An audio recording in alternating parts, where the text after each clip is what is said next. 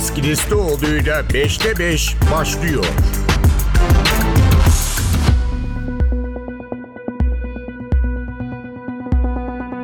Merhaba ben Deniz Kilislioğlu 5'te 5 ile karşınızdayız. Bu hafta özel bir konuğumuz olacak. Malum bir süredir Suriye'ye olası kara harekatını konuşuyoruz. Aslında biraz gündemimizden düştü gibi ama operasyon seçeneği hala masada.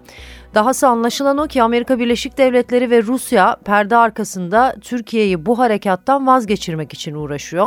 Türkiye ise net bir şekilde şu mesajı veriyor. YPG 2019'da hem Amerika Birleşik Devletleri hem de Rusya ile varılan mutabakatta olduğu gibi sınırın 30 kilometre aşağısına yani güneye inecek. Suriye'den de Türkiye'ye saldırmayacak. İşte böyle bir süreçte Amerika Birleşik Devletleri'nin eski Suriye özel temsilcisi James Jeffrey Ankara'yı ziyaret etmişti. Aralık ayı başındaydı görüşme. Savunma Bakanı ile bir araya geldi.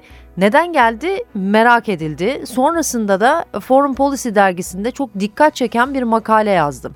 2019'daki anlaşmanın genişletilerek canlandırılması gerektiğini söyledi. O anlaşma yani Amerika Birleşik Devletleri ile yapılan anlaşma nasıl canlandırılabilir? Bunun için ne yapılıyor? Amerika Birleşik Devletleri ve Rusya masaya ne koyuyor? İşte programda bunu konuşacağız. Konuğumuz Amerika Birleşik Devletleri'nin eski DAEŞ ile küresel mücadele ve Suriye özel temsilcisi James Jeffrey. 5'te 5 başlıyor. 5'te 5 Sayın James Jeffrey, yayınımıza katıldığınız için teşekkür ederim. Teşekkürler. Türkiye ziyaretinizle başlamak istiyorum. 1 Aralık'ta Milli Savunma Bakanı Hulusi Akar'la görüştünüz. Resmi görevde bulunmadığınızdan ziyaretiniz spekülasyonlara da yol açtı. Malum Suriye'nin kuzeyine olası bir operasyon tartışılırken Washington'dan mesajlar getirmiş olabileceğiniz ifade edildi. Dolayısıyla sebebi ziyaretiniz neydi? Öncelikle ABD hükümetinin bir yetkilisi değilim. Amerika Birleşik Devletleri hükümetinden herhangi bir mesaj taşımıyorum. Orta Doğu uzmanı olarak Wilson merkezinde çalışıyorum. Mutlaka duymuşsunuzdur. Sivil toplum dünyasının bir parçası olarak Washington içinde ve dışında Türkiye'de buna dahil olmak üzere Orta Doğu'da temaslarda bulunmakta işimin bir parçası. Temaslarda bulunduğum isimler hem ülkelerinin hem de dünyanın geleceği açısından önemli kararlara imza atan kişiler. Birkaç hafta önceki İstanbul ve Ankara'daki ziyaretim sırasında üst düzey yetkililerle de görüştüm. Tabi görüşmelerimizin detaylarını paylaşamam ama Türk yetkililerle ve diğer Türklerle görüştüğümüz konular sizin televizyonlarda gördüğünüz Irak ve Suriye'den gelen, güneyden gelen PKK tehdidi ve buna karşı olası bir Türk operasyonu üzerineydi. Bu konuda fikir alışverişinde bulunduk. 5'te 5 Bahsettiğimiz ziyaret 1 Aralık'taydı ve 6 Aralık'ta Foreign Policy dergisinde önemli bir makaleniz yayınlandı. Bununla ilgili bazı sorularım var. Makalenizin başlığı Amerika Birleşik Devletleri Suriye operasyonunu engellemek için Türkiye'yi nasıl ikna edecek şeklindeydi. Makalede özetle 2019 yılındaki anlaşmanın canlandırılması gerektiğini söylüyorsunuz. Bunun için de iki noktaya vurgu yapıyorsunuz. Suriye Demokratik Güçleri Münbiç ve Kobani'den çekilebilir diyorsunuz. İkinci olarak da Türkiye'ye Suriye'nin kuzeydoğusundan saldırılmayacak maddesi Türkiye'ye Suriye'nin hiçbir yerinden saldırılmayacak şeklinde revize edilebilir diyorsunuz. Adım adım ilerleyelim. Münbiç Rusya kontrolünde bildiğimiz kadarıyla ABD Türkiye'yi nasıl ikna edecek? Bölgeden çekilmesinden ziyade şartlı çekilme olabilir dedim. 2018 ve 2019'daki müzakerelerde Ankara'da ve SDG ile müzakerelerde konuşuldu. Çok karmaşık bir durum olabileceğini söyledim. Ancak prensipte bir çekilmeden bahsedilebilir. SDG Münbiç'ten çekilmeyi Haziran 2018'de imzalanan anlaşmada kabul etmişti. Tillerson ve Çavuşoğlu'nun da imzaladığı bir anlaşmaydı ancak çekilme gerçekleşmedi. Bugünkü sorunlar da bundan kaynaklanıyor. Bölgeden çekilip çekilmemek SDG'ye bağlı. Bölgede az sayıda Rus askeri var. Ruslarsa bölgeden çekilmeyi Cumhurbaşkanı Erdoğan'ın katıldığı 2000-2019'daki Soçi zirvesinden sonra bilare kabul etmişti. SDG'nin sınırdan 30 kilometre çekilmeyi kabul etmesi konusunda da Ruslar hiçbir şey yapmamıştı. Amerika Birleşik Devletleri de 2019'daki anlaşmayı eksiksiz şekilde uygulamamıştı. O anlaşmada iki unsur vardı. İlki SDG'nin o bloktan çekilmesiydi ve evet o bölgeden çekildiler. Sonra birilerini gönderdiler mi bilemem ama anlaşmaya uygun olarak o bölgeden binlerce kişiyi çektiler. Diğer unsursa Türkiye'ye Suriye'nin kuzeydoğusundan saldırı gerçekleştirilmemesiydi. Bu konuda anlaşmaya uyulduğunu sanıyorum. Bu soruyu ben size 2020'de Ankara'daki röportajımızda sormuştum. O zaman görevdeydiniz. Birkaç münferit olay dışında YPG'nin bölgeden çekildiğini söylemiştiniz. Ancak maalesef Türk yetkililer sizinle aynı fikirde değildi. Sanırım anlaşmanın uygulanması konusunda ortak bir anlayış yok gibi görünüyor. Bugünkü ABD hükümetinin alacağı pozisyonun 17 Ekim 2019 anlaşmasının uygulandığı yönünde olduğudur. Ben görevdeyken de anlaşma uygulandığını rahatlıkla söyleyebilirim.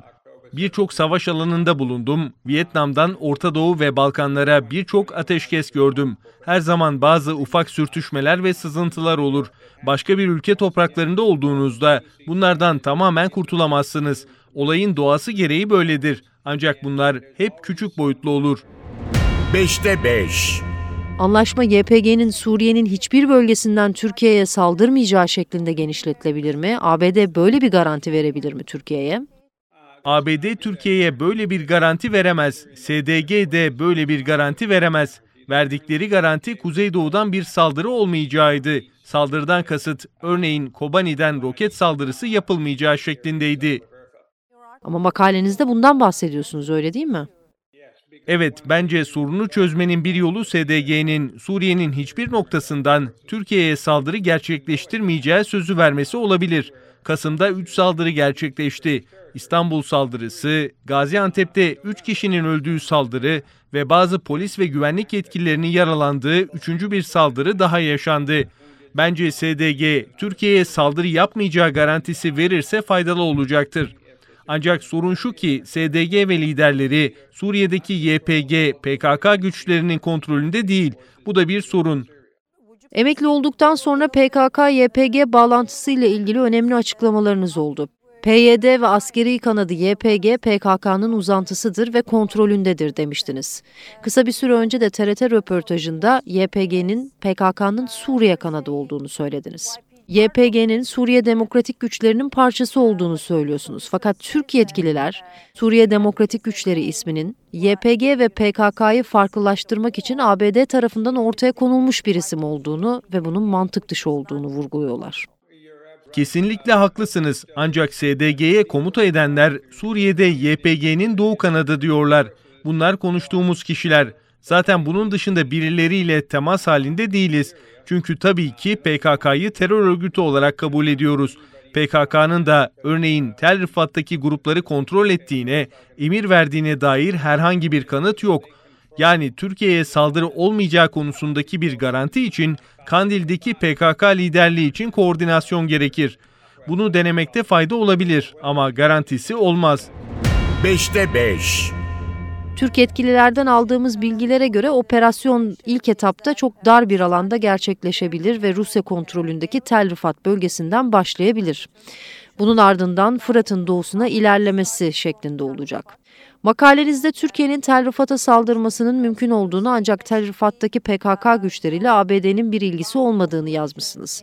Yani Fırat'ın doğusuna operasyon yapmayın ama batısı sorun olmaz mı diyorsunuz? Suriye'deki mevcut durumda çok küçük kapsamlı girip çıkma şeklindeki terörle mücadele operasyonları haricinde hiçbir harekat doğru olmayacaktır. Türkiye'nin müttefiki Özgür Suriye ordusu DAEŞ'in yeni liderini ortadan kaldırdı. Bu konuda ABD Merkez Komutanlığı da yorumda bulundu. Bu önemli bir gelişmeydi. Bu tip saldırılar mantıklı ancak kim tarafından ve nerede yapılıyor olursa olsun Suriye'de bir kare harekatı birçok şeyi riske atıyor. 2018'den 2020'ye 5 dış gücün İsrail, Türkiye, ABD, İran ve Rusya'nın etkileriyle ve Esad güçleriyle birçok gruplar birçok savaşlar yaptı ve sonrasında ateşkesler ilan edildi. Bahsettiğimiz anlaşma bunlardan biriydi. Soçi'de Ruslarla yapılan anlaşma bir başkasıydı. İdlib'deki anlaşma üçüncüydü. 2018'de Güneybatı'da da bir anlaşma yapıldı. Liste uzayıp gidiyor. Bu anlaşmalarla çatışma durdurulmuş oldu. Türkiye'ye ve Ürdün'e sığınmacı akını durduruldu. Suriye'deki ölümler durdu. Bu aktörlerden herhangi biri bir kare harekatına başlar ve toprak ele geçirmeye çalışırsa bu diğer aktörleri harekete geçirecektir. İkinci endişemiz bu saldırılar Amerikalıları da baskı altına alıyor. Bu durum Amerikalıları da şaşırtıyor. Türkiye bir NATO müttefiki. SDG ile 8 yıldır çalışıyoruz. Amerikan halkı da artık sabırsızlanmaya başladı ve askerlerin ülkeden çekilmesini istiyor. Bu durum hali hazırda donmuş vaziyette olan çatışmaları çözülme noktasına getirecektir. Buradaki çatışmaların durması hem Türkiye hem de bölge ülkelerin çıkarına belki ideal değil ama 2018'deki durumdan iyidir. Amerika Birleşik Devletleri'nin önceliklerini vurguluyorsunuz ki bu anlaşılabilir bir durum. Ancak bir yandan da Türkiye Amerika Birleşik Devletleri'nden işbirliği görebilmiş değil. YPG'ye destek de devam ediyor. Bu nedenle Türkiye bölgeden terör saldırıları sürdüğü için operasyon yapma durumunda kalıyor. Katılmıyorum. Amerika Birleşik Devletleri ve Türkiye Suriye konusunda yıllardır derin işbirliği içerisindeler. Her iki ülkede 2254 sayılı Birleşmiş Milletler kararını destekliyor. Türkiye Avrupa ve Orta Doğu'dan ülkelerle görüşmelerde de liderlik ediyor. Eylül 2018'de dönemin başkanı Trump'ın açıklamaları, Büyükelçi Satterfield ve Kelly'nin çabaları, benim İdlib'deki çabalarımla 2020'de Türkiye'nin oradaki pozisyonunu korumaya çalıştık. İşbirliğimizle Amerika Birleşik Devletleri'nin Rakka'daki DAEŞ komuta kontrol merkezini ortadan kaldırması gibi önemli başarılara imza attık. Bunların hepsini Türkiye'ye destek olarak ve işbirliği içinde gerçekleştirdik. Son 5-6 yılda DAEŞ Türkiye'de her yerden daha çok saldırı gerçekleştirdi ama bunlar da sona erdi. Bunun sebeplerinden biri Amerika Birleşik Devletleri'nin Suriye'deki çabalarıydı. Bu nedenle hem Türkiye hem ABD hem de Suriye halkı için ABD'nin Suriye'deki çabalarının devam etmesi önem taşıyor. ABD-Türkiye işbirliği konusunda şu kadarını söylemeliyim. Türk seyircisinin gözünden bakınca sizin dediğiniz gibi görünmüyor. 5'te 5. Bir anlaşma olduğunu ve YPG'nin bölgeden ayrıldığını varsayalım. 30 kilometrelik boşluğu kim dolduracak? Kim kontrol edecek? Rus yetkililerle görüşmelerimden ki bu değişmiş olabilir, Rusya ve Esad rejimi burada kontrolün kendilerinde kalmasında ısrar edebilirler. 2019 Soçi Anlaşması'na göre Türk-Rus ortak devriyeleri yapılması gerekiyordu. Bizim 2017'deki anlaşmamızdaki gibi. Bizim anlaşmamız yerine getirilmiş, ortak devriyeler gerçekleştirilmişti. Soçi Anlaşması'na geri dönüş gerçekleşirse Türkiye ve Rusya'nın ortak devriyeye çıkabileceğini düşünüyorum. Ancak Türkiye'nin kalıcı bir varlığı olacağını sanmıyorum. Tahminim bu yönde. Ancak Türkiye ve Rusya arasındaki görüşmeler konusunda bilgim yok. Bu konuda Amerika Birleşik Devletleri'nin bakış açısı nedir? Amerikan hükümeti adına konuşmam mümkün değil. Hükümet yetkilisiyken de Rusya-Türkiye arasındaki Soçi anlaşmasına bir itirazımız yoktu. Bizim ana endişemiz bölgede herhangi bir tarafın büyük harekat gerçekleştirmesi. Çünkü biri başlarsa daha sonra İran ya da Esad rejimi bir başkasını gerçekleştirebilir. İdlib'e, El Tanf'ta güneye saldırılar olabilir. Bu nedenle kara harekatı istemiyoruz. Benim dönemimde kara harekatı büyük bir endişeydi. Konuştuğum Amerikalı yetkililerin de en büyük endişesi Suriye'nin bir bölgesinde büyük bir kara harekatı olması. Amerika Birleşik Devletleri ve Türkiye'nin geçmişte Suriye'de ve Irak'ta işbirliği yaptığı önemli konulardan biri de buydu. İran'ı kontrol altında tutmak. Bu hem iki ülke hem de Türkiye'nin varlığı açısından tehdit oluşturuyor. Biz ve Ruslar da İran'ın Suriye'de güç kazanabileceği endişesini taşıyoruz.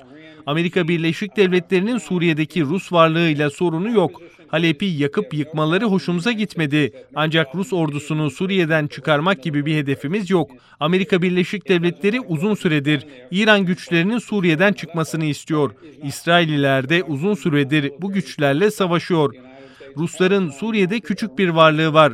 Ukrayna Savaşı ile birlikte bu durum çok da değişmedi. Toplam 1 milyonluk bir orduda birkaç bin askerden bahsediyoruz. Suriye tabii ki Rusya için büyük öneme sahip.